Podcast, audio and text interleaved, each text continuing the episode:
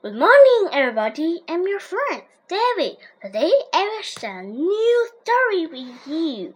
The story name is Little Red Hen Get Help. Written by David. Let's begin the story. Okay.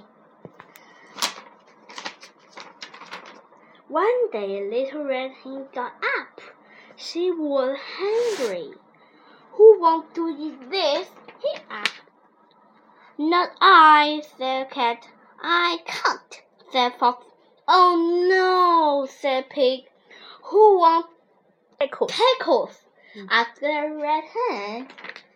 I do, they all yelled. Will you help make some pickles? Yes, said Cat. I will, said Fox. Let me too, said Pig. Red Hen said Cat, Fox, and Pig. What are misses? Who will pick up? Not I, said Cat.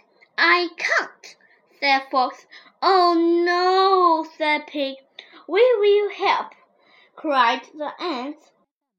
Thank you, ants, said Red Hen. Next time I will ask you first.